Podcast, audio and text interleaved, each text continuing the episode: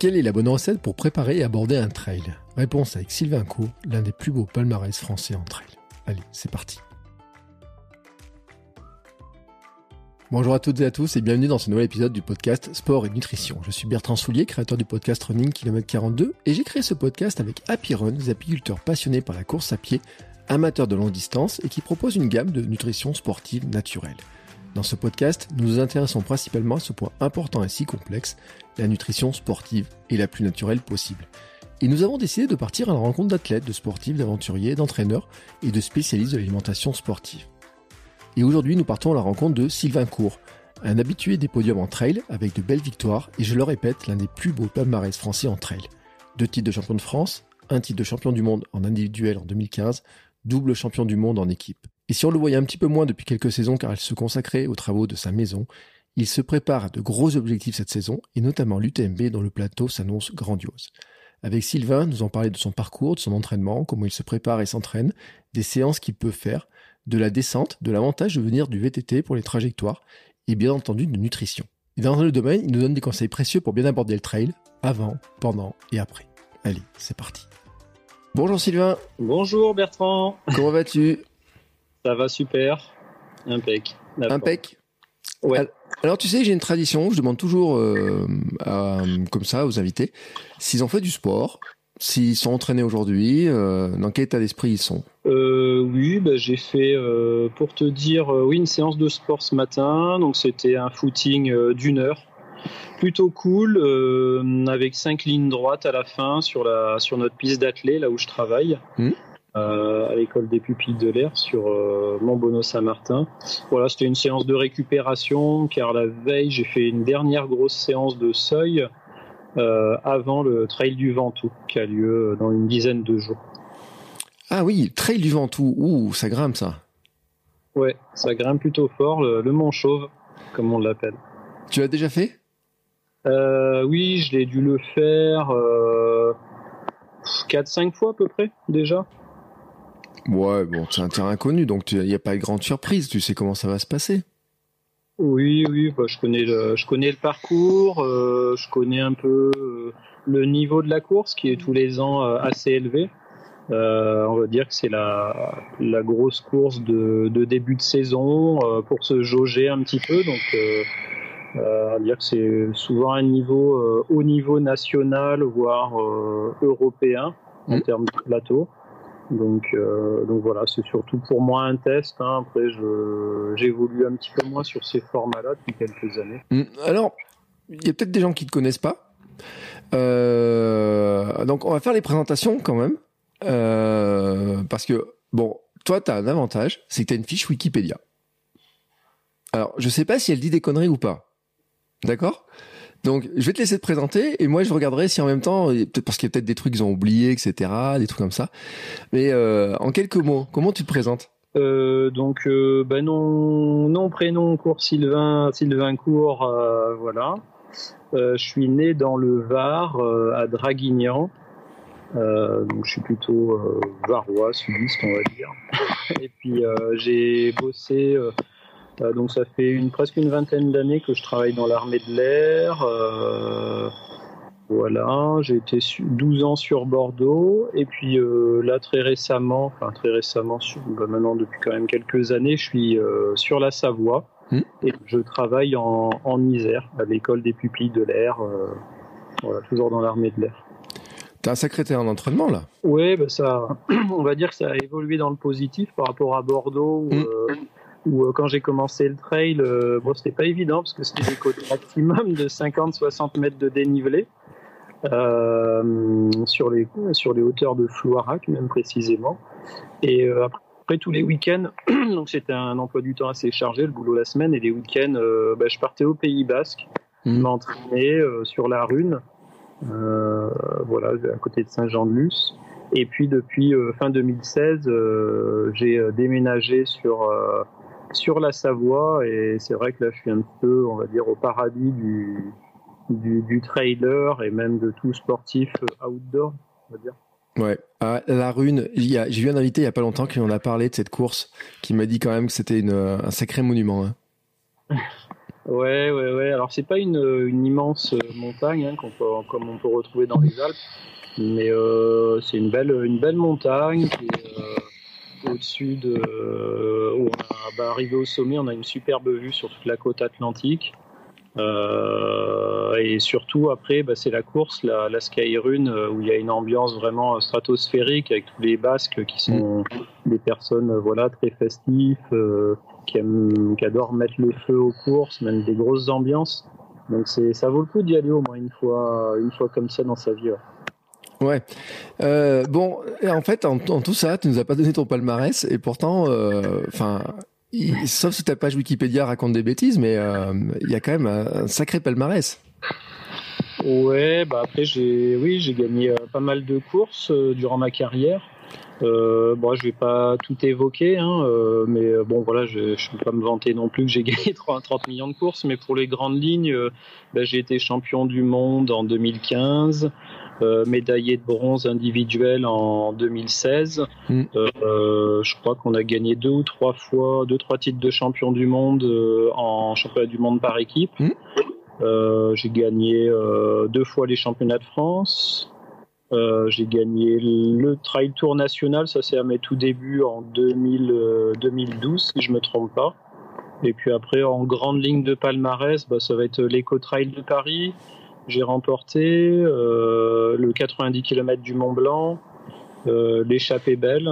C'était mon premier gros ultra dans le massif de Belledonne.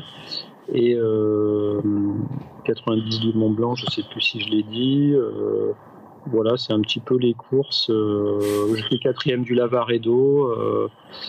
Il y en a quelques-unes, ouais. Si je me trompe pas, et tu vas me dire, quand vous avez été, tu m'as dit, c'est quoi? Vous étiez en championnat du monde de trail. T'as été champion du monde de trail? Oui, champion du monde individuel en 2015 à Annecy. C'est ça. Annecy. Et par équipe? Donc à Annecy, au Portugal, l'année suivante. Donc l'année suivante, je fais 3e en individuel et donc on gagne par équipe. Et après, l'année qui suit, l'édition suivante, c'était peut-être Peniagolos. Non, c'était l'Italie, sur un format plus court. Et là, je ne sais plus si on gagne, on fait 2e. Je ne sais plus trop. Mais, je ne retiens pas toutes les courses, désolé. Ouais, non, mais c'est pas grave. Mais en fait, c'est parce que, tu sais, moi, je suis en Auvergne et je vois les noms que tu as là. Sur les championnats du monde de trail. Ah oui, les autres coureurs avec qui j'ai pu. Alors, il faut le dire, Thomas Laure Blanchet, qui était champion du monde de trail, et Patrick Bringer aussi fait partie des médaillés aux championnats du monde de trail. Tu étais avec lui l'année où vous avez fait le... Alors à Annecy, oui, j'étais avec lui, on était ensemble. Patrick fait une super course parce qu'il fait 3e. Et puis on gagne ensemble le titre par équipe à Annecy. Voilà. Après, il y a Romain Maillard aussi qui est du coin. Et qui n'était pas en 2015, il n'était pas en 2016, mais en 2017, je ne me souviens plus, 2017, 2018. Mais il a été médaillé par équipe aussi, ouais. Ouais. Mais en fait, ce que je me pose comme question, c'est que ça ressemble à quoi les championnats du monde de trail en fait par rapport à d'autres courses, aux grands trails, tu vois, que tu peux faire. Il y a un truc particulier, il y a des ça évolue avec le temps comme type de course ou comment ça se passe? On va dire que la principale, déjà la base d'un championnat du monde, c'est un petit peu comme on peut retrouver sur n'importe quel autre championnat du monde d'un autre sport, c'est-à-dire la représentativité d'une équipe, d'une nation. Ouais. Donc on court avec un maillot représentatif de l'équipe de France. Donc ce qui change par rapport aux autres courses de l'année, c'est déjà la tenue. Là, on est obligé de mettre un petit peu de côté notre maillot équipementier. Donc ce qui pose des fois quelques petits soucis parce que les partenaires avec lesquels on court nous aident tout au long de l'année pour assouvir notre passion et puis voilà. Donc là, c'est vrai que c'est une course dans l'année où on ne pourra pas représenter notre partenaire comme il le voudrait. Donc c'est un petit sacrifice à avoir. Mais Bon, moi, c'était un rêve de gamin de courir avec le maillot équipe de France. Donc, ouais. Voilà, ça s'est fait. Donc, c'est courir avec le maillot de son pays. L'année des championnats du monde en 2015, il me semble qu'on était presque une cinquantaine de nations au départ. Ouais. Donc, voilà, par rapport aux autres années où ils étaient peut-être 30 ou 20. Donc, au fur et à mesure que les années avancent, c'est vrai que c'est un sport qui se développe énormément. Au début, c'était plutôt canalisé sur l'Europe. Maintenant, c'est dans le monde entier. Mmh. Et on a de plus en plus de nations, en fait, qui viennent courir en championnat du monde. Donc, ce qui est une très bonne chose, hein, pour notre sport. Et puis en plus, après, ça va être le format de course aussi, qui est quand même assez cadenassé, c'est-à-dire que sur le championnat du monde, on va dire courte distance, on est sur des formats entre plutôt marathon de montagne, 42 km, 42 à 50 km, et la distance un peu phare des championnats du monde sur longue distance, c'est 85 km. Donc c'est un format qu'on a retrouvé à Annecy en 2015, 85 km, au Portugal. Après l'Italie, là il y a eu un changement, on est redescendu sur un format 50 km. Après l'Espagne, on est retourné en 2018 sur un format 85 km. Après 2019, il me semble que c'était un format marathon. Donc là, pendant des années, ça a été un mix, une année sur deux, un format très long, 85, un format 40. Et puis là, ce sera un peu la nouveauté cette année, qui était prévue en fin d'année dernière, c'était de faire un genre, enfin moi je le prends un petit peu comme ça, un genre de mini-JO, la course en montagne en Thaïlande. Ouais. Où là on aura un petit peu tous les formats de course à pied en montagne qui existent. Donc il y aura la course en montagne pure, historique, là, qui fait entre 9 et 12 km, ou soit c'est en format que montée ou montée descente.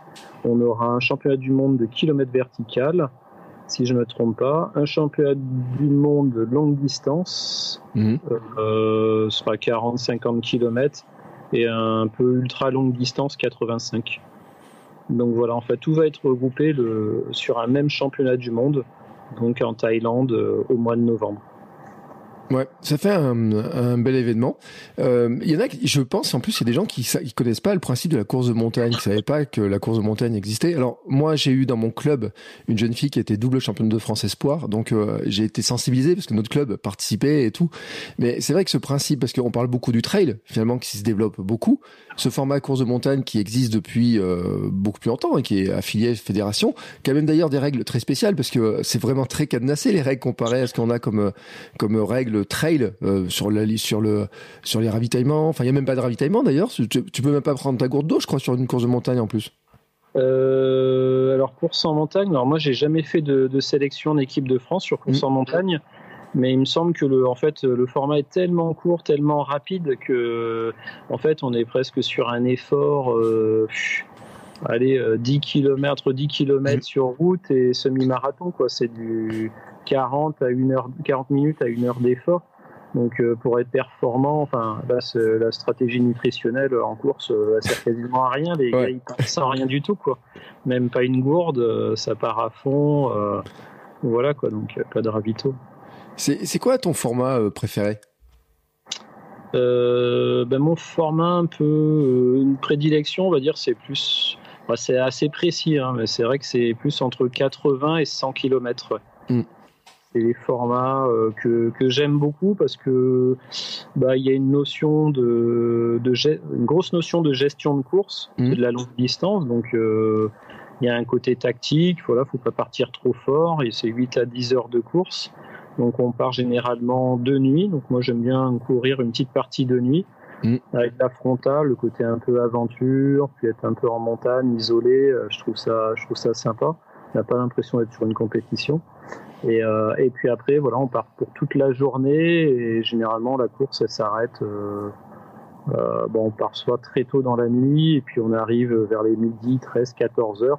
Donc c'est 8 à 10 heures d'effort, il faut une grosse gestion, que ce soit tactique, nutritionnelle en course.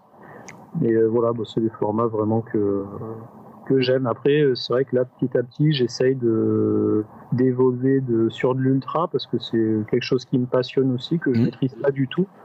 Et voilà, j'aimerais bien un petit peu apprendre sur ces formats-là. Ouais, parce que en fait, ta fiche Wikipédia, et je reviens dessus, tu sais, moi c'est mon guide, et je vois que t'avais quand même des formats qui étaient des 55 km, des 50 km. D'ailleurs, et je vois un truc au passage, c'est que t'as gagné le Gruissan Phébus Trail en 2013, ça remonte loin, mais je vois que t'avais fait 50 bornes en 3h49. Alors moi qui passe mes vacances dans ce coin-là, et qui vois les chemins, la caillasse qu'il y a, les montées, les descentes, etc., je me dis quand même, faut y envoyer sur ces trucs, sur ces terrains-là, quoi. Ouais. Ben, c'est vrai que c'est une course qui remonte à pas mal d'années, mais ouais, en fait, ça paye pas de mine ces coins-là. On croirait que bon, il y a pas, ouais, c'est pas un dénivelé de montagne, mais dès qu'on arrive, on sort un petit peu des routes, des pistes 4x4 qui sont bien roulantes. Ben, on part dans les chemins et c'est pas du tout la même musique, quoi. Là, on s'attaque aux cailloux. Bah d'ailleurs, une année, j'avais fait une belle chute dans les cailloux, là. Ouais. Et ouais, c'est pas si évident que ça, quoi. Et 50, et puis ça court tout du long. Donc c'était la première année où je l'avais fait, c'était peut-être 2010. Et c'était ma première année de trail longue distance, entre guillemets. Et j'arrivais de Bordeaux et je m'étais cassé un peu les dents dessus, là. J'avais fait une bonne partie de la course plutôt dans le groupe de tête. Et à 10 km de l'arrivée, j'ai pris une grosse hypoglycémie et j'ai presque fini tout en marchant. Et voilà, pour dire que des fois, des courses roulantes, entre guillemets, comme ça, c'est pas toujours les plus faciles. Ouais. Ah oui, mais et en fait, ça m'étonne pas du tout, parce que quand je vois je me dis les moyennes qu'il y a dessus, etc. T'as une course où vraiment t'as un mauvais souvenir, où ça s'est vraiment mal passé? Oui, bien sûr. Ouais, durant ma carrière, moi, j'ai pas toujours été... Moi, j'ai plutôt une carrière qui est un petit peu en dents de scie, c'est-à-dire j'ai fait des bonnes courses, les championnats du monde 2015, ouais, ça a été la course magique où j'ai eu des sensations incroyables du début à la fin. Voilà, par exemple le Phébus, ça s'est bien passé au début, les derniers kilomètres merdiques. Voilà, on va dire que ouais, une vraiment très dure, ça va être peut-être les championnats du monde. En Espagne en 2018 où, alors je vais dire dur aussi bien physiquement que psychologiquement parce que en fait je revenais d'un championnat du monde en 2017 où ça s'était pas très bien passé sur ce format 50 km. J'étais peut-être un peu tendu au départ, c'était la première fois que on faisait un championnat du monde aussi court, donc on savait que ça allait partir très fort avec les Américains qui avaient lancé la course vraiment très fort. Et voilà, moi je suis parti avec eux et ça a tenu un moment, puis à un moment ça a pété. Eux aussi, les Américains, ils ont lâché, puis au final c'est les Espagnols qui s'en sont bien sortis. Et puis aussi, voilà, je voudrais souligner la paire de Cédric, voilà, cette année-là, qui fait 3e, Cédric Fleurton. Et donc voilà, un peu une déception pour moi. Je crois que j'avais fini à peine dans le top 20, un truc comme ça. Et du coup, en 2018, donc on revenait sur un format 85 km qui était normalement mon format de prédilection que j'adorais. Et en gros, j'ai fait 50 km à l'avant de la course avec Tom Evans et Luis Alberto. Et à un moment, on passait dans des gorges entre le 50 et le 60e kilomètre, et il faisait une très grosse chaleur. Et là, j'ai pris un gros coup de chaud sur le crâne. Et si bien que, en fait, j'ai même perdu conscience. Là, je me suis assis sur le bas-côté, j'arrivais plus à avancer. Et là, j'ai même eu un trou de mémoire. En fait, j'ai rallié le ravito suivant, mais je sais même pas comment. J'ai perdu carrément souvenir des 5 km qui ont suivi pour rallier le ravitaillement. Et voilà. Et au ravitaillement, j'ai pu me refaire un peu la cerise. Et comme c'était le maillot équipe de France, je voulais pas abandonner. Et voilà, j'ai fini la course, je crois, top 20 encore. Et bon, c'était pas du tout la place que je recherchais. Donc voilà, physiquement, ça a été dur pour rallier l'arrivée. Mentalement, très dur parce que j'attendais vraiment mieux de cette course. Et je voulais, je suis compétiteur et ayant gagné déjà un championnat du monde, je voulais renouer avec au moins un podium ou une victoire parce que j'avais bien préparé cette course. Mais ce jour-là, ça s'est pas passé comme je l'aurais voulu, comme je l'aurais rêvé. Et c'est aussi ça, la carrière d'un sportif. Il faut savoir accepter ces moments durs, ces défaites, et apprendre et se relever, pas baisser les armes. Mais comment tu te fais refiler la cerise là, à ce ravitaillement, alors que tu as 5 bornes où tu te rappelles de rien, etc. Et comment tu fais quoi pour remettre en fait, la machine en route? Ben là, ça a été vraiment blackout total. J'ai vraiment halluciné. Je suis arrivé au ravito et je pense que j'ai fait une hypoglycémie de l'espace. Tout est arrivé, gros coup de chaud, hypoglycémie. Et je suis arrivé au ravito et voilà, bah, les gars ne comprenaient pas, le staff équipe de France, que j'étais tout d'un coup groupe de tête et tout, là. Et puis d'un coup, je me retrouve dans les 10, 12e. Donc ils se sont dit, putain, mais il s'est passé quelque chose, quoi. Tu t'es arrêté. Tu as fait des photos. Et, ouais, c'est ça, tu es cherché les champignons, quoi. Et non, j'aurais dit, sur le moment, non, j'ai dû prendre une hypo, un coup de chaud. Je me souviens pas des 5 derniers kilomètres que j'ai fait, mais bon, je suis là, sain et sauf. Pour l'instant, ça va. Donc, je me suis arrêté un moment et je me suis assis. J'ai mangé pas mal, ouais, pour me refaire un petit peu. Et puis à un moment, la question s'est posée, est-ce que tu repars, est-ce que tu repars pas? Et voilà, enfin, ça m'embêtait vraiment d'abandonner. Encore, ça aurait pas été une course équipe de France. J'aurais peut-être mis le clignotant, mais voilà, je voulais quand même finir. Et voilà, je me suis refait un petit peu en mangeant, en me reposant, en buvant. Et c'est reparti. J'ai mis une casquette que j'avais oubliée au ravito suivant. Donc ça a peut-être été aussi ça la cause de mon coup de chaud. Mais voilà, j'ai pu finir en tout cas. Ouais. Et c'est quoi le ravito type que tu parce que bon, t'as ESPN, en fait, enfin, on n'a pas dit depuis combien de temps tu cours, mais j'ai l'impression que t'as toujours couru. Non. En fait, j'ai commencé la course à pied assez tard. Je crois que c'est en 2008. Sur le semi-marathon de Bordeaux, donc pas du tout du trail. Ouais. Et donc 2008, j'avais 23 ans. Et avant, je faisais du VTT, ouais, VTT cross-country. J'ai fait de la descente. Donc ça, c'était dans mon adolescence. Et je pense que ça m'a bien aidé. Ça m'a apporté quelques qualités, notamment sur la technicité, sur les chemins. En descente, c'est vrai que j'adore me faire plaisir en descente, encore plus qu'en montée, mais les descentes en trail, des fois je suis un peu folle dingue, je décale à fond. Voilà, j'adore ça, c'est vraiment l'amusement pour moi, je prends beaucoup de plaisir là-dedans. Et puis voilà, mais c'est vrai que je fais de la course à pied depuis, on va dire, 12 ans maintenant. C'est vrai que la descente, on en parle pas tant que ça, mais j'en avais discuté un jour avec c'est Yuen Stu qui me disait qu'en descente il était pas bon et que ça le stressait parce qu'il perdait des places et tout. On se rend pas compte à quel point c'est important les descentes dans ces courses là. Ouais, c'est vrai que c'est important parce que en fait, faut déjà à la base, il y a un côté appréhension.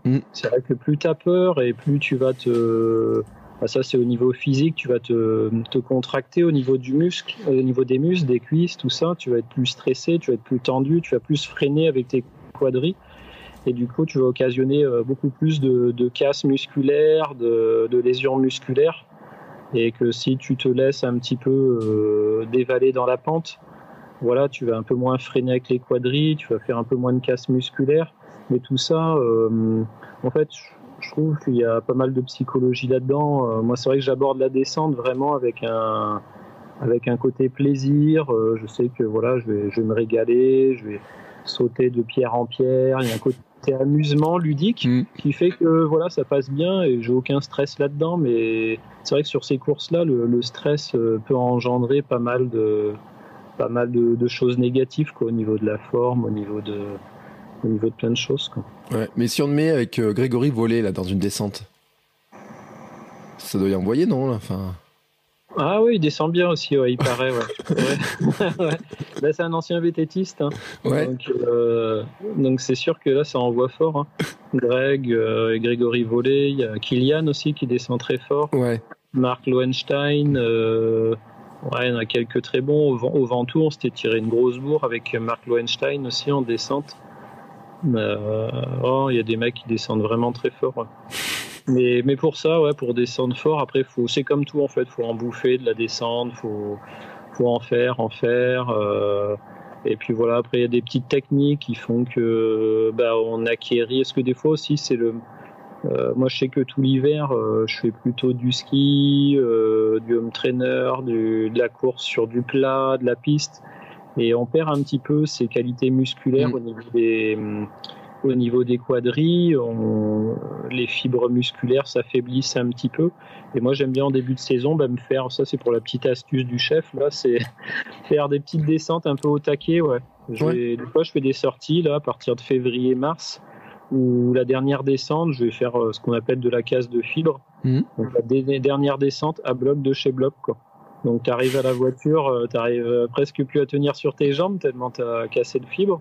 Tu boitis pendant une semaine, mais voilà, après derrière, tu reconsolides hyper solidement les jambes. Et tu te sens beaucoup plus solide dans les descentes suivantes. Et ouais, ça permet de bien lancer la saison.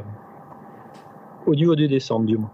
Eh ben écoute, alors tu sais, là ils sont tous en train de noter l'astuce, ils vont tous s'amuser dans les descentes à descendre à fond comme ça, et tous ceux qui vont boiter, c'est qu'ils auront écouté l'épisode de podcast, mais ils te remercieront après cet été sur les courses, etc. Ils diront, ah l'astuce elle était quand même super bonne. Ouais, sauf s'ils se tordent une cheville, quoi. Là ils m'en voudront, je pense. Non mais en plus on voit tous ces images, parce que moi sur Instagram on voit tous ces images de coureurs qui se tordent les chevilles en descendant, etc. C'est vrai que après, y a une technique, il y a le pied, les qualités de pied aussi qui font qu'on descend pas bien. Moi, j'ai fait un jour une reconnaissance avec Patrick Bringer, justement. J'avais vu descendre. Et moi, je commençais le trail à ce moment-là. Je disais, mais, enfin, je comprenais pas comment, en fait, il courait lui et comment moi je courais. J'ai l'impression de pas être dans le même sport, en fait. Ah, d'accord. Ouais, parce que c'est pas les mêmes appuis, les mêmes. C'est beaucoup aussi. La descente, c'est comment dire. C'est comme en VTT en fait, c'est une côté appréhension, rapidité aussi de calcul de la trajectoire en fait. Et ayant fait du VTT en fait, il y a quelques personnes qui ont analysé que ceux qui ont fait du VTT ont une analyse de la trajectoire, des appuis en descente qui est un petit peu plus rapide qu'un coureur pur. C'est-à-dire que nous, après c'est une certaine logique, c'est-à-dire qu'en VTT, nous les descentes qu'on fait en trail, on a l'habitude de les faire 2 fois plus rapidement, quoi. 2 à 3 fois plus rapidement, donc du coup ton cerveau il stimule beaucoup plus de capacité, de vitesse d'analyse de la trajectoire, des appuis, tout ça et tout. Et c'est vrai que le VTT c'est un bon plus aussi pour ça aide pour les descentes, pour tout ça. Mais après il y a les qualités de proprioception, les qualités musculaires à pas négliger, quoi. C'est tu fais un mix parce que tu disais l'hiver tu fais du ski. Donc de la piste, des choses comme ça. Tu continues à faire du vélo, tu fais, as plusieurs sports finalement. Comment tu mixes un peu ? Alors là, c'est vrai que depuis 2 ans, c'est pas évident parce que mes saisons hivernales sont pas mal consacrées aux travaux de notre maison. Parce que depuis 2 ans, on rénove une maison. C'est un gros projet qu'on a entrepris avec ma femme et on fait tout nous-mêmes. Donc ça prend énormément de temps. Donc le week-end, j'ai un petit peu moins le temps de faire du ski de rando, du ski de fond. Mais on va aller sur un hiver assez type là quand j'aurai fini. Normalement, j'ai fini les travaux cette année. L'hiver prochain, je repartirai sur du ski de fond, du ski de rando les week-ends. Et après la semaine, au boulot, j'ai pas trop le temps de pouvoir monter au ski. Donc ça va être plutôt une culture assez athlée, pure. C'est des séances sur piste, parce qu'on a une piste d'athlétisme au boulot. On a de belles infrastructures. Donc piste, séance de VMA sur piste la semaine, petit footing de récup, vélo en salle, renforcement musculaire avec gainage, proprioception, et puis le week-end, c'est plaisir en montagne, quoi, ski de fond, ski de rando, et puis quand il fait vraiment mauvais, un peu de home trainer, tout ça, quoi. Il y en a qui se demandent finalement quelle est la place, parce que tu parles de VMA, alors forcément il y en a qui font du trail qui se disent est-ce que je dois faire beaucoup de VMA, pas beaucoup, comment finalement l'importance des différents types d'entraînement, de vitesse, etc. pour bien se préparer. Alors bon, après avec mon entraîneur, ouais, en fait, en gros, l'hiver, on fait beaucoup plus de VMA. Alors après, c'est vrai qu'il y a des profils de coureurs différents. Quelqu'un comme, je vais prendre l'exemple François D'Haene, lui, c'est vrai qu'il fait beaucoup de volume l'hiver. En ski de rando, en ski de fond, tout ça. Il y a beaucoup de... comme Xavier Thévenard aussi fait beaucoup de ski de fond, de volume. Et c'est vrai que nous, on a une démarche un petit peu plus différente avec mon entraîneur Philippe Propage.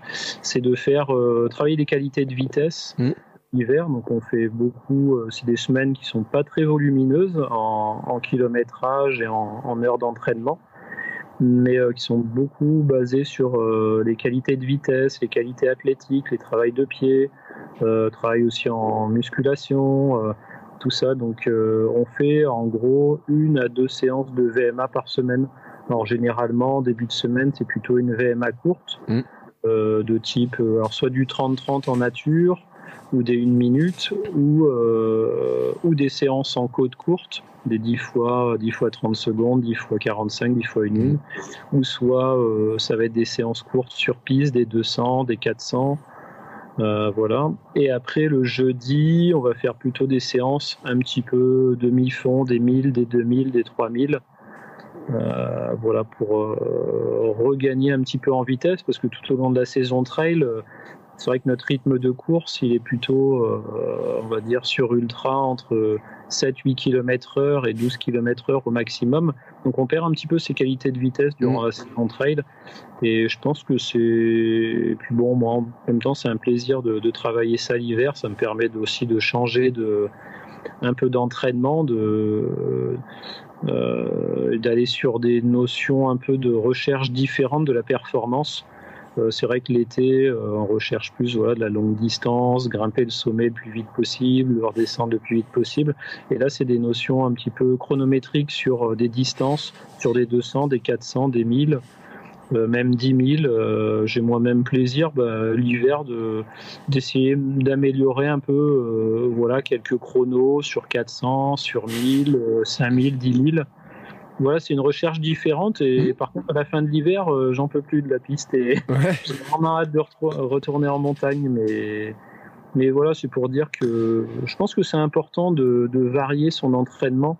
Alors, en tout cas, si on veut vraiment progresser et encore plus à haut niveau, il faut essayer d'être, on va dire, moyen bon un petit peu partout, plutôt qu'excellent en montée et nul en descente. Et puis moyen sur le plat, je pense que c'est bien de travailler un petit peu toutes les qualités. Ouais. Tu fais partie de ceux qui font du cross aussi ou pas du tout ? Alors les crosses, je me contente jusqu'à aujourd'hui. En fait, je fais que les crosses militaires. Donc on en a 2, environ 2 par an. On a le championnat de France armée de l'air et championnat de France interarmée. Donc voilà, c'est les 2 championnats qu'on a. Mais alors le niveau armée de l'air est déjà très bon, hein. C'est des coureurs qui... moi, je fais là, cette année, j'ai fait le podium sur les championnats de France armée de l'air. La gagne, c'est des gars qui courent en 29, presque, au 10 km. Et puis après, quand on est sur l'interarme militaire, donc ça, c'est pour les internautes, hein, pour mesurer un peu la performance au niveau de nos armées. Ça peut être des coureurs qui valent 29 minutes, 28 minutes, voire 28 minutes aux 10 km. Quoi. Donc ça reste quand même du haut niveau. On a des personnes comme Johan Koval, des athlètes olympiques qui courent sur ces interarmes de cross. Hein. Et c'est du haut niveau. Et... Ça décalamine bien. Ouais, parce qu'en fait, on le dit pas trop, mais c'est vrai que peut-être qu'il y en a qui le savent pas, mais c'est vrai que l'armée a beaucoup de coureurs qui s'entraînent finalement et à qui elle donne des conditions aussi d'entraînement. Ouais, c'est ça, ouais. Ouais. À l'armée, il y a le programme Armée de Champions, donc c'est tous les sportifs olympiques qui représentent la nation et l'armée. Donc il y a beaucoup d'athlètes de différents sports. En trail, il n'y a pas ce programme-là, parce que le trail n'est pas encore un sport olympique. Et, mais c'est vrai qu'il y a beaucoup d'athlètes, beaucoup de coureurs. Ouais. Ouais. Tiens, toi qui as porté le maillot de l'équipe de France et pour qui c'était important de porter le maillot de l'équipe de France, t'aimerais que le trail devienne olympique ? Ben ça, c'est une grande question dans le milieu. Il y a des gros pour, des gros contre. Moi, personnellement, je ne serais pas contre. Moi, je serais vraiment pour. Il y en a beaucoup qui disent voilà, que ça dénaturerait un petit peu le sport. Je veux dire, moi, je trouve pas. Après, moi, c'est tellement un rêve de gamin de courir avec le maillot équipe de France. Mmh. Et encore plus, j'aurais tellement aimé courir les Jeux Olympiques. Quand je regardais les Jeux Olympiques gamin, j'avais des étoiles plein les yeux. Je me souviens, je regardais ça avec mon papa. Voilà, c'était vraiment un rêve pour moi d'y participer. Bon, je pense que ça va être compliqué, mais voilà. Après, c'est le format qui est un petit peu à discuter, quoi. Alors, si c'est un format en boucle, c'est sûr que ce serait pas super cool. Mais bon, si c'est une fois tous les 4 ans, voilà, juste tous les 4 ans, et que le reste de la saison, par contre, on garde les mêmes formats de course qu'on a actuellement. Je vois pas le côté négatif que ça apporterait. Moi, je serais plutôt pour. Ouais, c'est vrai qu'après, il y a les JO, il faut la médiatisation, il faut pouvoir filmer les choses. Souvent, c'est ça qui joue en fait. On voit en cyclisme où ils tournent, je sais pas combien ils ont fait fois le tour, la même boucle, peut-être 25 fois ou 30 fois. Donc, au bout d'un moment, peut-être que on se dit, c'est peut-être pas ce qui nous intéresse le plus quand on court, quoi. Ouais, c'est ça, ouais. Ouais. Bah, pour l'athlète, c'est sûr, je pense pas que ce soit des plus attrayants. Après, peut-être faire un parcours un peu comme on voit en VTT, un parcours un peu spectaculaire, très technique, très télégénique, où une boucle de 10 km que tu fais 5 fois ou 10 fois. Après, c'est sûr que ce serait compliqué au niveau... parce qu'il faudrait même un format qui soit pas trop long, parce que 8 heures de course, pour capter l'attention des gens, donc ce serait plutôt peut-être un format 40-50 km, 3-4 heures de course maximum, mais sachant que l'audimat serait plutôt sur la dernière heure de course, quoi, tu sais, là où ça se jouerait le plus, quoi.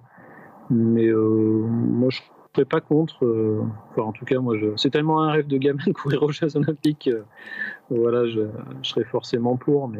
Ouais, mais je te comprends en fait. Je te comprends tellement parce que moi aussi je regardais ça avec des grands yeux, etc. En disant waouh, c'est le rêve de gamin, vraiment. Mais quand t'étais gamin, c'était quoi ton sport ? Dans quoi t'aurais voulu faire les Jeux Olympiques ? En VTT, ouais. VTT, les premiers JO, si je me souviens bien, c'était Miguel Martinez qui les avait gagnés à l'époque en VTT. Donc j'étais tout gamin, je l'avais vu gagner et depuis ce jour-là. Ça faisait 2 ans que je m'étais mis au VTT et c'est vrai que ce rêve olympique, tout ça, ça m'avait vraiment motivé. Et voilà, j'avais failli passer semi-pro en VTT et après mon entrée dans l'armée a fait que ma carrière s'est vite arrêtée, j'ai pas pu pousser plus loin. Aussi peut-être par le manque d'encadrement, j'avais pas forcément un entraîneur comme j'ai aujourd'hui qui me suit aux petits oignons et qui a pu exploiter un peu tout mon potentiel. Là, à l'époque, c'est vrai que je m'entraînais un petit peu comme je pouvais, en suivant des plans aléatoires, des conseils comme ci comme ça. Mais c'est vrai que les JO, ça m'aurait bien botté en VTT. Ouais. Et Miguel Martinez, c'est champion olympique en 2000. Ouais, ça remonte. Ça remonte, mais en fait, je suis en train de calculer. En fait, il a mon âge. Athènes. 2000. Alors, non, c'est Atlanta, non, c'est où, j'en sais rien. Ou Sydney, peut-être. Alors, je te dirais une bêtise, donc je vais pas te la dire. Ok. Parce qu'en fait, il avait gagné aussi la médaille de bronze à Atlanta. En fait, c'est pour ça que Atlanta, c'était 96. Il me semble, hein, les jeux Coca. Oui. Sur la logique. Sydney 2000, je crois. Ouais, et Athènes 2004. Ouais. Mais c'est vrai qu'il avait fait une année. Enfin, quand je regarde, il a été champion du monde, champion olympique, champion d'Europe. Il avait gagné quasiment toutes les compétitions cette année-là. C'était quand même. Mais je m'en souviens, tu vois. Maintenant que tu me redis le nom, je me dis oui, mais Miguel Martinez, évidemment. Ouais, c'est ça. Ouais. Et pour la petite anecdote, en fait, je l'ai vu sur Sierzinal. L'année dernière, filmé Kylian. Sa course, il était en VTT avec tout ce dispositif qu'ils ont maintenant, qui est très bien pour filmer en direct les courses. Et c'est lui qui suivait Kylian. Donc, Et c'était assez sympa, ouais. C'est vrai que choisir aussi un coureur aussi capé, aussi technique, voilà, il en faut hein, pour suivre Kylian en montagne. Il faut un mec au moins comme ça. Bon, bah écoute, maintenant qu'on s'est replongé dans ces souvenirs, des vieux souvenirs et tout comme ça, on va quand même venir sur notre sujet de la nutrition, parce que tous ceux qui nous écoutent, là, ils se disent à quoi ils carburent Sylvain, quand il court, parce que au diesel ou sans plomb. C'est quoi l'essence? C'est quoi t'as des puisque en plus ça fait on le dit, ça fait des années que t'es au plus haut niveau, parce que je me rappelle même plus en quelle année t'as dit que t'avais été champion du monde, mais 2015. Ouais, 2015. Donc ça fait des années maintenant que tu t'as eu des grosses blessures, ou t'as réussi à maintenir finalement de saison en saison sans te blesser, etc. Bah généralement, enfin je touche du bois. Jusqu'à aujourd'hui, j'ai jamais trop eu de grosses blessures. La seule grosse blessure que j'ai eue, c'était 3 semaines avant le championnat du monde en 2016, lors du stage équipe de France qui avait lieu à Saint-Martin-de-Vésubie. Je me suis fait une entorse, on s'était tiré la bourre avec Michel Lannes en descente, et je me suis fait une grosse entorse de la cheville, du coup ça a gonflé, donc j'étais très bien prise en charge par le staff de l'équipe de France, donc on a glacé, et après tous m'ont dit bon, on a 3 semaines des mondiaux, ce serait bien quand même que tu ailles faire une radio, vérifier et tout. Et moi je m'étais tellement bien préparé qu'en fait j'ai rien dit à personne et je suis jamais allé faire de radio. J'ai glacé un maximum chez moi, voilà, personne me voyait, donc j'ai traité le truc de mon côté. Ouais. Personne s'inquiète, et j'ai pris le départ des championnats du monde comme ça, et voilà, et 2016, bah, j'ai fait la course avec cette entorse, bon, qui avait déjà bien dégonflé, et au 50e kilomètre, en fait, je me suis refaite en prenant des risques en descente pour rejoindre Luis Alberto qui était en tête, et je me suis retordu bien la cheville. Et là, j'ai marché pendant 1 kilomètre, et j'ai décidé de quand même continuer, encore à chaud. J'avais pas trop mal, mais je sentais que ma cheville était vachement fébrile. Donc j'ai fini la course. Bon, je finis 3e, donc bon, ça s'est quand même pas trop mal passé. J'ai sauvé les meubles. mais voilà, on va dire que c'est plutôt voilà, le plus gros fait marquant dans ma carrière en termes de blessures. Oui, donc c'est quand même remarquable de pas se blesser comme ça sur les années. T'as des stratégies spécifiques sur la nutrition, sur la récupération, sur pour rester en forme et tout, pour parce que on n'a pas dit le volume de kilomètres que tu fais, mais finalement c'est quand même il y a des moments de l'année où tu dois avoir des grosses semaines.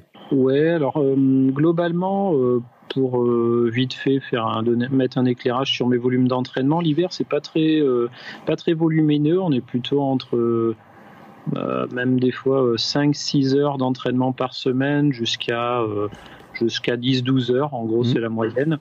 Mais après c'est vrai que quand on approche les courses du printemps et estivales, donc c'est des courses beaucoup plus longues, et évidemment il faut faire beaucoup plus de foncier. Et là, on est plutôt entre 8 et des fois même 20 et 30 heures d'entraînement par semaine. Voilà, ben pour préparer un ultra, ben ça peut être toute la journée presque en montagne, hein, 7 à 10 heures en montagne, à crapahuter, à faire du dénivelé. Et voilà, donc c'est des gros volumes d'entraînement. Et pour les tenir, ben faut avoir une alimentation aussi qui soit adaptée. Donc après, j'essaye d'adapter mon alimentation à peu près au volume d'entraînement, aux efforts que je fais. Donc l'hiver, après l'hiver, c'est aussi pour moi important psychologiquement de relâcher un petit peu le côté nutritionnel, c'est-à-dire de trop faire le job, comme on dit dans le jargon, de faire manger patates vapeur tous les jours, voilà, sardines, enfin bon, ça va un moment quoi. L'hiver, j'essaie justement de profiter, de faire de la raclette, de la tartiflette, surtout qu'on est dans une région qui est quand même assez festive, beaucoup de bons fromages. Ce que j'allais te dire, t'es une région à fromage quand même quoi. Donc voilà, faut profiter de la vie, pas passer à côté non plus.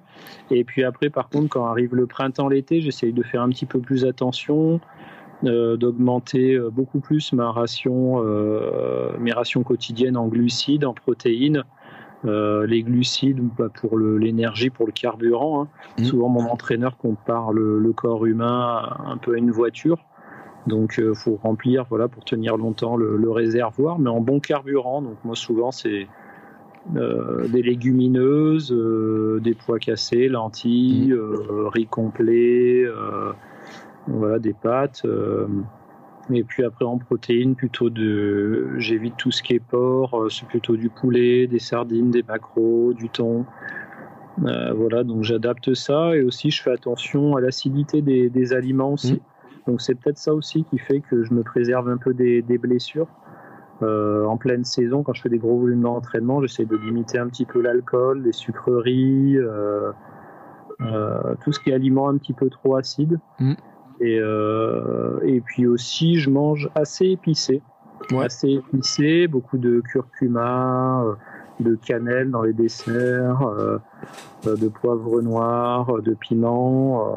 Il paraît que voilà, les épices ont de sacrés bienfaits pour le corps. Et c'est vrai que depuis que j'ai une alimentation comme ça, un peu particulière, ce serait que l'hiver, je n'ai pas vraiment une nutrition très bonne. Voilà, j'essaye de l'équilibrer. Je prends 2-3 kilos comme tout le monde. C'est tout. Ça va. Voilà, mon poids de forme, je suis plus à 65-66. Et là, l'hiver, je monte à 70-71. C'est 5-6 kilos. Mais après, avec le sport qu'on fait, ça équilibre assez bien. Donc, voilà, ça va bien. Et puis surtout, mentalement, ça permet de relâcher un peu la bride, se faire plaisir. Et puis on a plus envie volontiers on s'impose plus facilement quelques petites limites comme le printemps, quand le printemps et l'été arrive, on s'est tellement fait plaisir l'hiver que voilà, le fait de remanger un petit peu plus de verdure, de salade, faire attention à son hygiène de vie, dormir un petit peu plus, ben ça passe beaucoup mieux, ouais. Que voilà, vivre comme un moine toute l'année. Ben voilà, je pense que ça a ses limites. Ouais. C'est une discussion qu'on a eu avec Mathieu Blanchard dans un épisode récent qui a fait une 3e de l'UTMB l'an dernier. Et c'est vrai, il disait aussi qu'il faisait une grosse coupure l'hiver, alors qui n'est pas une coupure totale parce qu'il garde du sport, de l'activité. Il change de sport aussi, un peu comme tu disais, hein, toi avec le ski, des choses comme ça. Mais c'est vrai que c'est important mentalement d'être prêt aussi pour attaquer au printemps, pour être frais, quoi. Ouais, je pense que autant il y a la fraîcheur physique qui est hyper importante et la fraîcheur mentale et on le voit hein, de plus en plus. C'est un sport le trail qui évolue beaucoup. Il y a eu beaucoup d'analyses scientifiques. C'est un sport qui se développe énormément au niveau de l'entraînement, des recherches physiologiques, tout ça. Et donc, il y a une usure physique dans le trail et une usure mentale. Donc, je pense que c'est important l'hiver parce que notamment sur ultra, il faut avoir des ressources mentales. À un moment, le physique ne fait pas tout, quoi. Il faut aussi savoir se dépasser mentalement. La douleur, elle est tellement dure. Enfin, moi, quand je vois l'UTMB, le dernier que j'ai terminé, aux 81 km, j'avais déjà plus de jambes, j'avais les jambes laminées et je me dis, putain, il reste plus de la moitié à faire derrière. Et j'ai été assez surpris de moi qui étais habitué à faire que des formats 80-100 km, de ce pouvoir du mental, quoi. Le mental vraiment arrive à faire énormément de choses avec le mental. On le sous-estime que encore trop aujourd'hui. Et c'est pour ça que, comme dit Mathieu, je pense que c'est important de faire des grosses coupures l'hiver, que ce soit physiquement, mentalement, voire un petit peu autre chose, et repartir frais physiquement et mentalement pour le printemps, l'été. Ouais. J'avais assisté à une conférence aussi avec Camille Brouillas, et je crois qu'il y avait François D'Haene aussi ce jour-là, et puis il y avait même Kylian Jornet, et elle disait... Courir 170 bornes, c'est quand même pas si naturel que ça. Il y a un moment donné, quand même, on le sent passer, quoi. Oui, mais je pense que tout le monde souffre, hein. Même les premiers devant, tous on souffre, quoi. C'est vraiment pas naturel. Et quand tu vois dans l'état où on termine, on voit toujours les images d'arrivée. Donc on se dit, le mec, il arrive, il est frais comme un gardon, tac et tout. Mais après, ce qu'on voit pas, c'est le lendemain. T'as les genoux qui ont doublé de volume pour certains, t'as des douleurs tendineuses de partout, des courbatures de l'espace pendant 1 à 2 semaines, puis t'as une fatigue vraiment profonde du corps, c'est vraiment incroyable, quoi. Et ça on le voit pas, parce qu'évidemment à l'arrivée on est toujours voilà, tellement voilà, c'est encore le mental, le pouvoir du mental, quoi. On oublie la douleur, c'est dans le dernier kilomètre qu'on se il y a des ressources qui reviennent, on sent l'écurie qui arrive et voilà la pizza, la bière qui est à portée de main. et voilà, donc on franchit la ligne d'arrivée, on est hyper heureux, mais après quand on se couche le soir, là voilà, c'est dur, quoi. On sent que les jambes, on a quand même fait 170 bornes et la récupération va pas se passer comme ça, quoi, aussi facilement qu'on pourrait croire. Ouais, mais tu vois, alors là je vais rebondir parce que c'est quoi justement, après un UTMB, après tes courses, etc., c'est quoi ton menu de récup? Celui, t'as commencé à le dire un peu, quoi. Tu te fais plaisir plutôt ou tout de suite sérieux et tout? Ben moi je suis plutôt dans le plaisir, ouais. Plutôt dans le plaisir. Moi j'adore tout ce qui est pizza, une bonne pizza, une bonne bière bien fraîche, voilà, c'est j'adore. Alors après je sais qu'au niveau de la récupération c'est pas le top parce que en fait il faudrait juste après recharger en glucides, en protéines, faire le plan alimentaire parfait.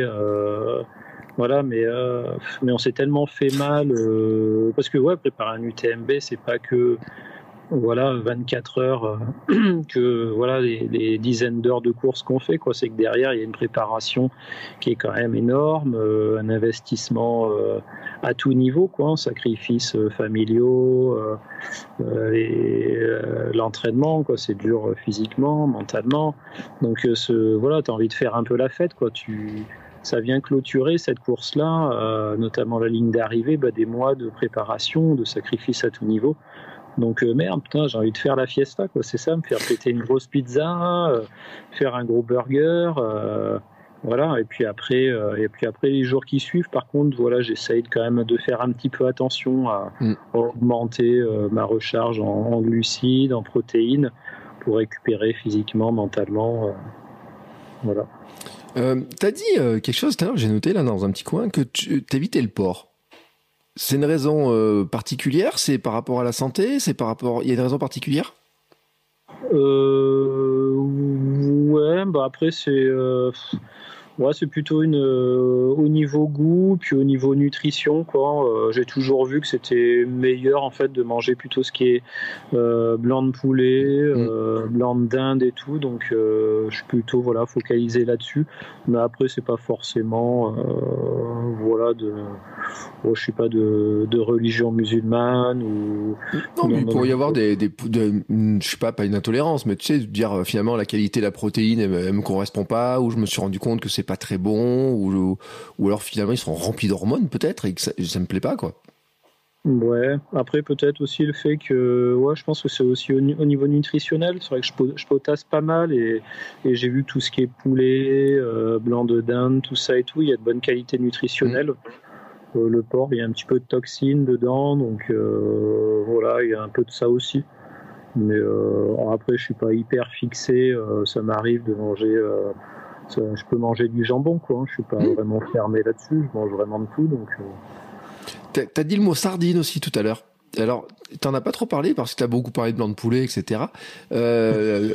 Non mais tu manges poisson, sardine, maquereau. Tu sais, on dit il faut manger des poissons gras, des choses comme ça. Là, t'en manges tout ça ou non?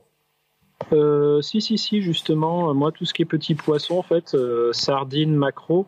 Alors encore plus l'hiver. Pour les omégas, tout ça. Et j'essaye d'en manger au moins minimum une fois par semaine. Alors, ce soit des maquereaux, soit des sardines. Voilà, le saumon un petit peu moins. Donc mes sardines maquereaux, ouais, c'est au moins une fois par semaine, ouais. C'est bon pour les articulations, pour les tendons, il paraît. Donc, voilà. Ouais, puis je vais te dire, même les Norvégiens vont te dire qu'il ne faut pas manger de saumon maintenant. Donc là-dessus, t'es tranquille. Ah oui. Ouais, puis il y a eu tellement d'infos ces derniers temps, comme quoi le saumon, c'était pas si clean que ça. Que, ouais. Voilà, j'arrête et on a basculé sur les petits poissons. Ouais, ma diététicienne m'avait dit il vaut mieux manger maquereau, sardines, etc. Et effectivement, hein, quand on regarde un petit peu, t'as des produits où tu sais que parce qu'on va en parler par exemple avant une course. Tu vois, c'est une question que j'ai eue dans ma communauté il y a pas longtemps. Quelqu'un me dit il va faire l'éco-trail. Alors bon, ça c'est une course que tu connais bien. Et il me dit franchement, je sais pas comment faire pour manger, sur les ravitaillements, comment je dois faire, les stratégies et tout. Alors, est-ce que tu aurais une stratégie à partager qui soit facile à suivre, tu sais, pour des gens qui sont des amateurs, hein, et qui voudraient quand même un petit peu se baliser un petit peu le terrain là, tu vois, de dire comment on s'y prend. D'accord. C'est-à-dire nutrition en course ou sur les ravitaillements? Eh ben, est-ce que par exemple, qu'est-ce qu'ils pourraient prendre avant? Avant, c'est-à-dire avant les jours avant? Ouais, les jours avant le départ. Bah, les jours avant leur départ, moi ce que je pourrais conseiller, c'est augmenter sa recharge en glucides. Mmh. Voilà, donc globalement, alors moi j'essaye de préconiser des glucides qui soient assez de bonne qualité. Donc j'évite le riz blanc, en fait, moi je prends beaucoup de riz complet. Basmati complet, des pâtes à l'épeautre, je limite un petit peu en fait tout ce qui est gluten, tout ce qui est pâtes à base de blé, tout ça. Donc c'est plutôt du riz avec du poulet, sardines j'évite un petit peu parce que je mets un petit peu plus de temps à les digérer. Je préconise en fait une alimentation qui soit assez digeste, un peu pauvre en fibres, même si dans le riz complet il y a un petit peu de fibres. Mais ouais, le riz complet, c'est fou. Moi, ça me donne une énergie. Enfin, j'ai l'impression vraiment de recharger en glucides. Mais ça, voilà, les glucides se fixent bien dans mon corps et j'ai de bonnes sensations généralement le lendemain quand je mange du riz complet. Et voilà, ça. Après la veille de la course, moi, c'est plutôt un repas assez plaisir. Donc, le jour des championnats du monde, quand j'ai gagné en 2015, j'avais mangé une pizza la veille. Oh. Donc, c'est vraiment très particulier. Alors, j'ai mangé, je ne vais pas vendre du rêve totalement. J'ai quand même mangé du riz avec du blanc de poulet. Mais je me suis fait plaisir avec un quart de pizza, 4 fromages. Et puis, en dessert, une tarte aux pommes. Et ça, c'est vraiment mon truc. J'adore, voilà, la veille de la course, me faire une petite pâtisserie. Ça, c'est vraiment mon dada. Voilà, le côté mental. La touche de plaisir sucré, sachant que les jours avant, généralement, j'ai quand même fait un petit peu plus attention à mon alimentation. Je vais pas manger des gâteaux tous les jours non plus. Mais la veille, voilà, j'aime bien me faire plaisir un petit peu. Pas manger de trop non plus, pas alourdir le système digestif. Ça, je pense que c'est important parce que des fois, quand on est un peu stressé avant une course, on se dit, tiens, je vais peut-être manquer d'énergie, tout ça. Donc, on a tendance à prendre des grosses rations de pâtes, de riz, tout ça. Et justement, c'est peut-être un petit peu l'erreur. Je pense qu'il faut rester sur ces formats habituels, sur ces assiettes habituelles. Voilà, sans en rajouter pour pas alourdir le système digestif, les intestins qui sont très sollicités durant les courses et encore plus quand on utilise des produits énergétiques un petit peu chimiques. Donc voilà, alléger le système digestif, manger des glucides de qualité, des protéines de qualité. Voilà, je pense que j'ai fait un petit peu le tour de l'avant-course. Ouais, et moi je retiens la tarte aux pommes quand même, hein. Pizza, tarte aux pommes, la veille des championnats du monde. Ouais, ça tu vois. Et alors là, moi je vais le noter, je vais le mettre en une et tout. On va le mettre sur Instagram, hein. Parce que ça c'est le genre de truc. Tu sais, moi j'aime bien ces secrets en fait. J'aime bien parce que t'as tout, tu sais, t'as tout le cadre. On dit faut manger ça, strict, ça et tout. Et puis quand on discute avec vous les uns et les autres, vous avez toujours des petits secrets, des petits trucs comme ça. Tu vois, un jour comme Antoine Miel, il me dit ouais mais moi j'aime bien avoir des Haribo dans mon sac. Tu vois, dans un Ultra, etc. Je dis attends. Des Haribo dans une course et tout, il y en a un qui dit moi je bois du Coca, tu vois et tout. Et t'as des petits trucs comme ça là, des autres que ta tarte aux pommes la veille de la course, t'as un petit truc secret là que tu mets dans ton sac.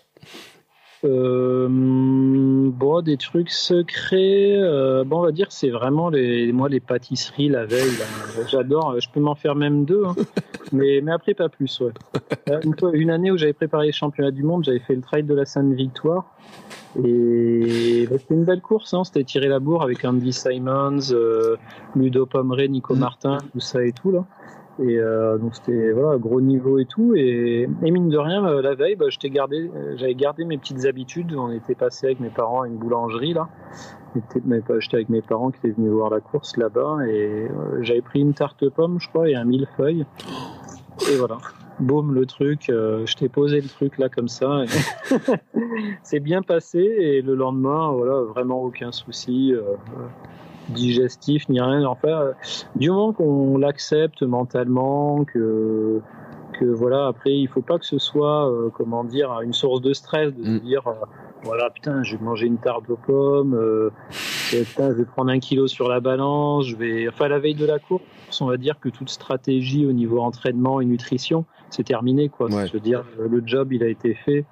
Et la veille de la course, après, voilà, faut pas se mettre une cuite non plus, aller manger trop de choses, trop comme un gros sac ou enfin voilà, faut, mais tu peux te faire quand même un petit peu plaisir, quoi. Ah, c'est cool. Alors le millefeuille, et ça aussi je le note, tu vois, parce que comme ça, quand la prochaine fois que je mange un millefeuille avant une course, je pourrais marquer non mais il y a un champion du monde, il a dit qu'il a gagné, qu'il gagne des courses en faisant ça. Écoute, hein, on va voir si ça marche pour moi. Alors tiens, on va finir sur on disait, donc on a dit avant la course, stratégie pendant la course. C'est quoi le petit truc, le conseil que tu donnerais pour essayer d'assurer un peu les choses pendant la course au niveau de nutrition? Ouais. C'est ça. Au niveau nutrition, je dirais, je pense qu'on est tous un petit peu différents, on a des profils différents et des tolérances digestives différentes. Donc peut-être voilà, les choses que je vais dire là ce soir ne correspondent pas forcément à tout le monde. C'est pour ça que je préfère mettre en garde, parce que des fois on entend des conseils par-ci par-là, et moi le premier, hein, j'ai déjà mis j'ai déjà testé des protocoles alimentaires d'autres personnes et ça m'a pas forcément réussi. Au contraire, ça m'a créé des désagréments, tout ça.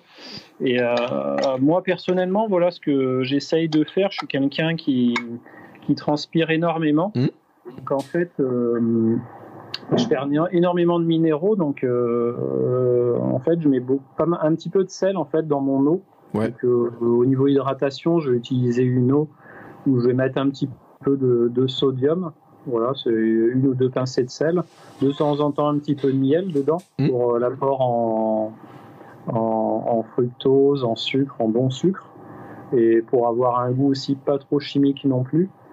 Et puis après, en alimentaire, on va dire, je vais mixer. Alors, soit ça va être entre aliments naturels et puis aliments plutôt diététiques. Donc, actuellement, j'utilise en diététique les bars et gaufres NAC. C'est une marque canadienne qui est avec des ingrédients assez naturels, vraiment voilà, que des bonnes choses dedans. Et puis après, à côté de ça, je vais mixer avec pâte de fruits, une demi-banane, une pâte d'amande. Voilà, c'est une alimentation pour moi qui me va bien, et je prends toujours par contre au cas où 1 ou 2 gels sur moi si vraiment j'ai un gros coup de fringale.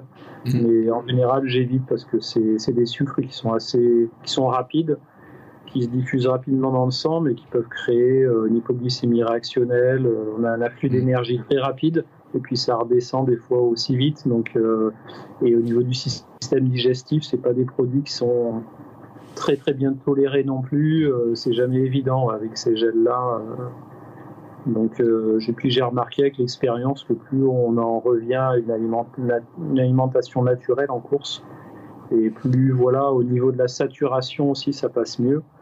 On arrive à durer plus longtemps, et surtout sur de l'ultra, c'est des courses qui sont tellement longues que au début on peut se permettre d'avoir une alimentation qui soit un petit peu entre guillemets chimique, avec des produits diététiques assez comme les gels, assez durs et tout. Mais après, plus on avance sur la distance et la durée, et plus on a des envies. Après, tout ça, c'est une histoire aussi de c'est une démarche assez personnelle qu'on découvre. Moi, que je travaille en fait à l'entraînement, ouais. Quand je fais des grosses sorties en montagne de 8 à 10 heures, c'est là où justement je préconise aux personnes de vraiment être à l'écoute de ses sensations, de ce qu'on veut, et notamment quand on passe la barre des 5-6 heures de course, et ben on a des envies suivant les personnes qui sont vraiment différentes. Par exemple, j'en ai discuté avec mon entraîneur Philippe Cropage, qui avait quelquefois fait des ultras avant, et lui il avait par exemple des envies au bout de 10 heures de course de, par exemple, de merguez qui trempait dans du roquefort, quoi. C'est vrai ? Voilà, ouais. Et qu'on l'invite.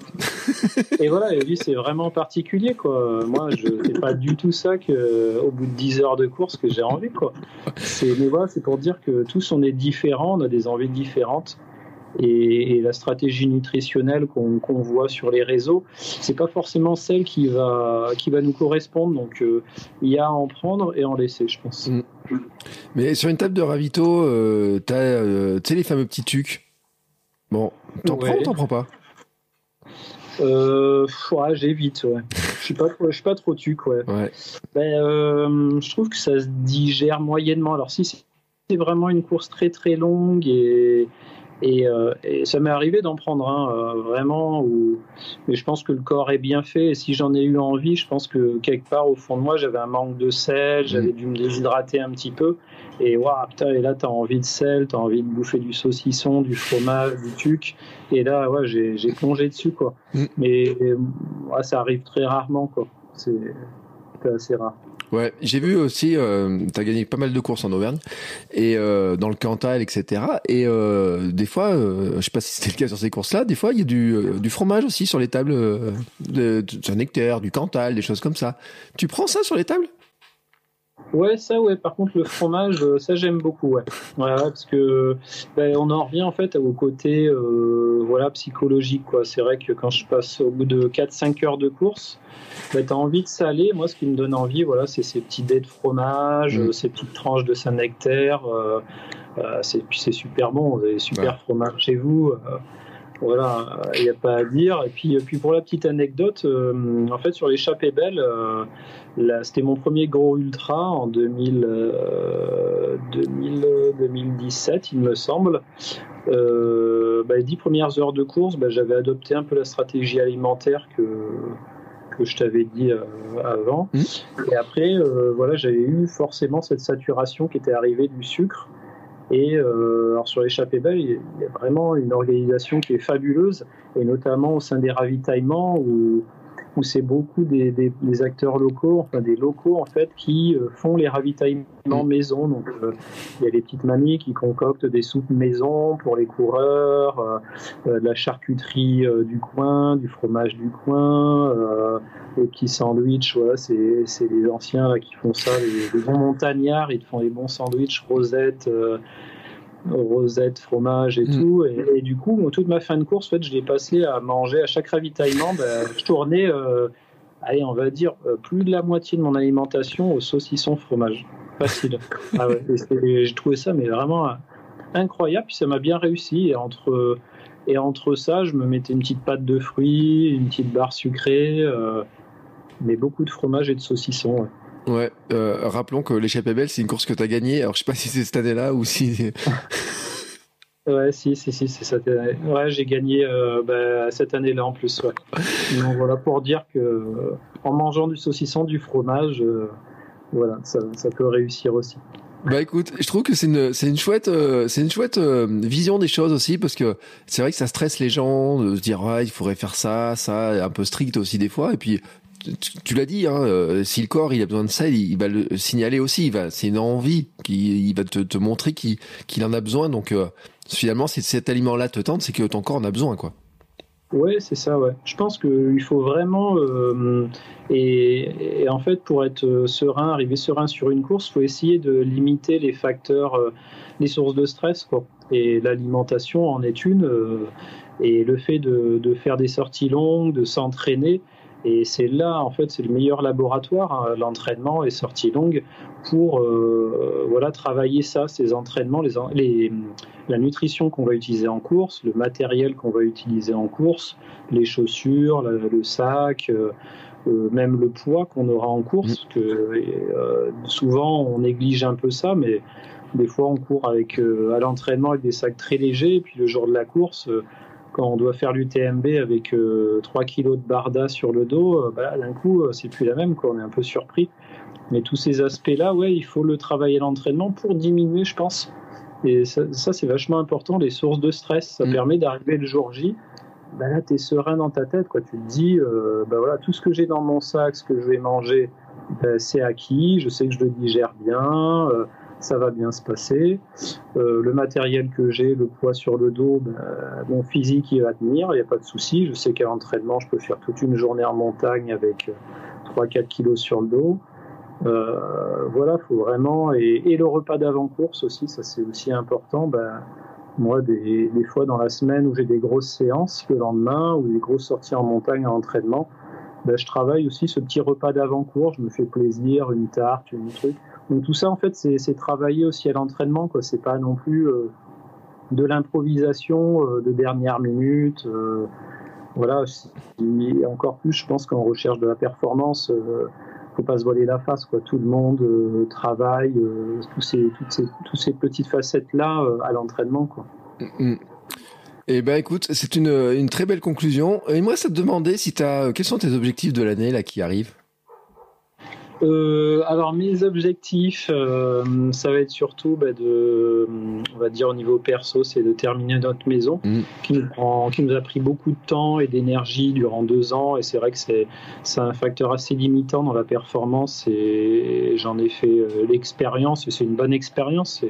C'est encore très enrichissant personnellement, mais pour être performant au niveau, c'est vraiment très dur de jouer tous ces tableaux-là. Donc voilà, finir ça, et puis ce qui me permettra, je pense, derrière d'être mentalement et physiquement plus serein et plus frais pour pouvoir aborder la saison avec... là, prochainement, j'ai le Trail du Ventoux, le 12 mars. Après, je vais faire une course au Pays Basque qui me tient à cœur, c'est la Saracorica. C'est sur les flancs de la Rhune, d'ailleurs. C'est une belle classique là-bas, un petit peu comme la Skyrhune. Et puis après, en gros objectif, ça va être le 90 km du Mont-Blanc que j'avais remporté en 2018.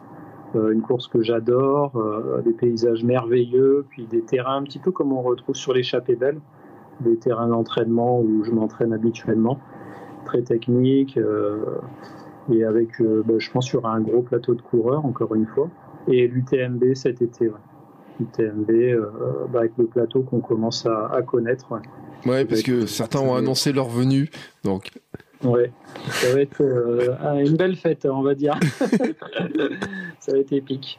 Il n'en manquera pas beaucoup, on va dire. Ouais, c'est ça. Il n'en manquera pas beaucoup parce qu'il y en a beaucoup qui ont annoncé leur venue, donc il y aura un sacré plateau. En tout cas, écoute, je te souhaite une belle préparation, un bon Mont Ventoux. Parce que ça arrive très vite, par rapport. On enregistre là, on est le 4 mars, donc c'est dans 10 jours, quoi. Ouais, une dizaine de jours, un peu moins, ouais. Donc je te souhaite une belle course, je te souhaite bien finir ta maison aussi, parce que j'ai compris que c'était... je sais ce que c'est aussi, hein, quand on est dans les travaux, dans tous ces trucs-là, etc. Merci beaucoup, en tout cas, pour tous les conseils, parce que, alors, on a, enfin, franchement, moi je le dis, ça fait partie des épisodes, il faut réécouter, parce que tu nous as donné plein de conseils, mais aussi, je trouve que c'était chouette d'avoir ce partage aussi, de cette vision de dire oui, la veille on peut manger un gâteau si ça fait plaisir, oui on peut se faire plaisir avec du fromage, etc. et tout aussi, parce que ça décomplexifie, ça décomplexe, pardon, ça complexifie un peu la vision, mais ça décomplexe un peu l'approche qu'on peut avoir des fois, parce que c'est vrai qu'on peut se mettre une pression qui est importante, et c'était vraiment super important de te l'entendre dire, alors merci beaucoup. Avec plaisir, moi c'est vraiment un plaisir d'avoir partagé avec toi, et puis avec vous tous qui écouterez ce podcast. Ouais. Et écoute, en tout cas, merci beaucoup. Et puis, si on veut te suivre, je t'ai pas demandé, est-ce que t'as un compte Instagram, Facebook, quelque chose comme ça pour t'encourager? Ouais, j'ai un petit peu comme tout le monde. Aujourd'hui, j'ai mon réseau Instagram, Sylvain Court, et puis mon Facebook. Voilà. Ça marche. Écoute, moi je mettrai tous les liens dans les notes de l'épisode. Comme ça, on pourra venir t'encourager, on pourra te suivre. On te taguera pour que les gens viennent pouvoir t'encourager, pour suivre, etc. Et je t'ai pas demandé si t'avais une recette préférée, mais comme tu nous as parlé de millefeuilles, de tarte aux pommes, de pizza, etc. et tout, voilà. Moi, je vais rester là-dessus. Hein. Mais bon, hein.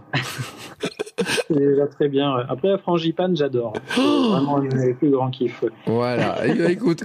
Et puis, les gens ont retenu aussi qu'il vaut mieux venir manger l'hiver avec toi, qu'il y a plus de fromage l'hiver que le reste de la saison, que le plat est un peu plus... Ouais, voilà, c'est ça. Un peu plus festif. Merci beaucoup, Sylvain. C'était un plaisir de discuter avec toi. C'était super enrichissant. Je te remercie beaucoup pour le temps passé avec moi et pour les conseils que tu nous as donnés. Et puis, bah, nous, on se retrouve très bientôt pour un nouvel épisode avec un autre invité. Je vous dis pas le nom, mais bien entendu, bah, toujours, on sera dans la recherche de comment on peut progresser, comment on peut grappiller des petits conseils pour nous aussi, et ben, progresser et bah, essayer de faire aussi des belles courses. Merci beaucoup, Sylvain.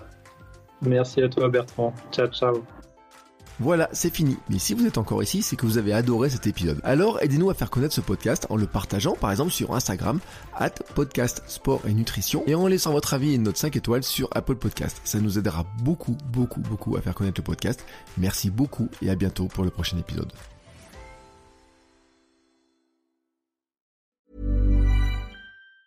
Planning for your next trip? Elevate your travel style with Quince. Quince has all the jet-setting essentials you'll want for your next getaway, like European linen, premium luggage options, buttery soft Italian leather bags, and so much more. And is all priced at 50 to 80% less than similar brands. Plus, Quince only works with factories that use safe and ethical manufacturing practices. Pack your bags with high-quality essentials you'll be wearing for vacations to come with Quince. Go to quince.com/pack for free shipping and 365-day returns.